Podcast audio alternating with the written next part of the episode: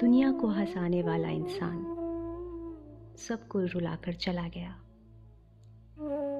जी हाँ दोस्तों, बहुत ही अफसोस के साथ कहना पड़ रहा है कि कलाकारी के बेताज बादशाह, कॉमेडी किंग, उमर शरीफ साहब अब इस दुनिया में नहीं रहे। जब मैंने ये न्यूज़ सुनी तो बहुत तकलीफ़ हुई क्योंकि कोई भी कलाकार सिर्फ़ अपने मुल्क का नहीं होता। अपनी कलाकारी से पूरी दुनिया में लोगों के दिलों पर अपने फन के ज़रिए राज करता है। वो अपनी कलाकारी से दुनिया के लोगों को मुतासर करता है। ये उसकी अपनी हॉबी है, जिससे अपने जज्बात मैं ज़ाहिर करना चाहती हूँ अपने देश इंडिया की तरफ़ से। ये वो खला है जो शायद लफ्ज़ों से कभी भर नहीं सकता। क्योंकि उमर शरीफ जैसा इंसान मैं नहीं समझती कि अब दुनिया में कोई और हो सकता है। रुलाने वाले पूरी दुनिया में बहुत लोग मिल जाएँगे दोस्तों, मगर हंसाने वाले बहुत कम। लाखों दिलों पे राज करने वाले उमर शरीफ साहब।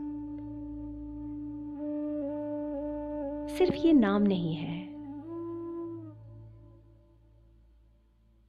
ये वो हस्ती है जिसने हर चेहरे पर मुस्कुराहट पैदा की, जिसने एक कॉमेडी के फन को अपनी कलाकारी से मांझा।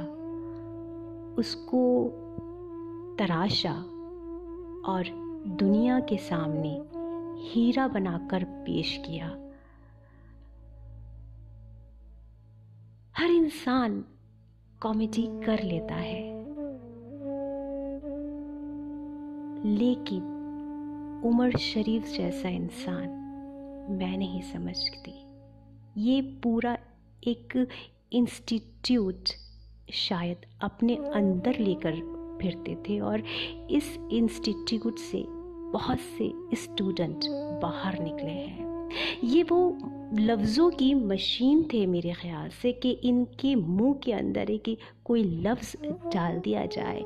तो उस मशीन से बहुत सारे सेंटेंस बाहर कॉमेडी के निकल कर आते थे। अल्लाह सुबहाना ताला ने इनको बहुत सी सलाहियतें बख्शी। और यही मैं इंडिया की तरफ़ से उनको खराज अकीदत पेश करती हूँ कि अल्लाह सुबहाना ताला जिस तरह आपने दुनिया के अंदर इनको नाम दिया और दुनिया के अंदर इनको शहरत दी। इनकी आखिरी मंजिल पर भी अल्लाह सुबहाना ताला अपना फ़ज़ल करम अदा फरमाना और अल्लाह सुबहाना ताला इनकी कब्र की आखिरी मंजिल को आसान करना, इनको जन्नतुल फिरदौस में आला मकाम अदा फरमाना। आमीन।